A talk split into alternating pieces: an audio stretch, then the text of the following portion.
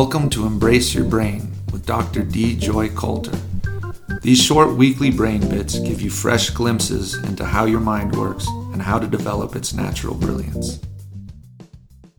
Welcome to the podcast. Today's topic getting a grip on anger. You know, sometimes life presents something really outrageous. A careless driver maybe nearly causes a car accident with you. A staggering bill comes in that you were not expecting. A precious object is broken or stolen. Maybe you even learn that someone you care about has been harmed. Of course, you get mad.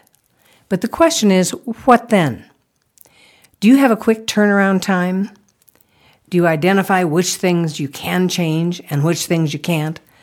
And take the action you can with the things that can be addressed and the bigger question than that is with the things you can't change, how soon do you begin to adjust to the new reality? How soon are you able to reach what we could call a state of workability? You don't have to like it, but you can adjust to living with it. If this describes you, your relationship to anger is terrific.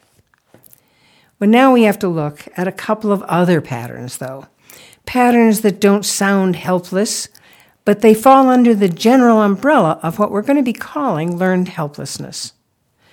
These patterns are hard to manage for people who are trapped in them, and it makes it very hard for those who are living with them to manage them. You may know folks who approach their lives in one of these two ways. The first type is the simmerer. These are the ones that seem to be in a steady state of simmering. They scan for irritating bits to talk about, and if the conversation lightens up a bit, they're going to steer it back to negativity. It's as if they're searching for those topics that will let them fume. Or there's another type. We could call these the ones that flare. They blow up a lot. They always seem to have a volatile response that's highly predictable. So, how would we describe them? We'd say they're reacting habitually. There's a quality of repetition. They're reenacting some kind of pattern of response. It's not a question of whether their anger will arise, it's just a question of when and what's going to do it. Here's what makes it so hard to live with these folks they're not really angry about something in the now.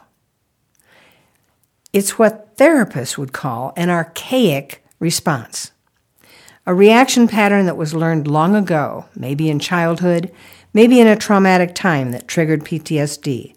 And now it has spread to impact almost everything that happens to them. And because the anger is not really about now, there's actually nothing you can do now to fix it. This is particularly hard on children who live with someone who flares with anger. Sometimes even though it seems counterintuitive, they would actually provoke the person who gets angry because at least they could control when it was going to happen since they had no control over whether it was going to happen. And they'd carry that strategy over into the schools and try to badger their teachers. If the teacher ever blew up, then they'd know, ah, you're just like that too. It would take a long time to learn to trust that a teacher was always going to see things as workable. But if they ever really felt safe, then they could learn and show their real intelligence. When I was working with children, I often wondered what was going to become of them. But years later, I got to teach at the college level and get to know over a thousand adult students. And some of them had gone through this as children. So now I know what becomes of them. Some of them are going to go on to become volatile themselves. And then if they get into a relationship, they'll often seek out therapy because they don't want to lay that trip on anyone else. But often they don't become volatile. They become really sensitive to the moods of others. They ended up having amazing skills in working with emotional issues, and some of them even went on to be very effective therapists. When adults get caught up in these abusive relationships with a flaring type person, they can end up feeling like the flare is their fault because they do get blamed, of course. But since the real cause is archaic, it's really not about their actions at all. It also means that unless the pattern is reset, there is no solution. Fortunately, there are a number of trauma release therapies that have been successful. Strategies that specialize in working with PTSD can be really helpful. But now let's look at the less extreme situations.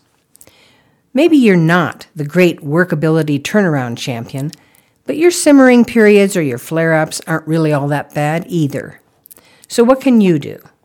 We're going to learn a lot more about what works in upcoming podcasts, but here's a starter list of practices that you can work with. Smile more often and wake up your sense of humor. Enjoy meals with folks that you care about and really set the table.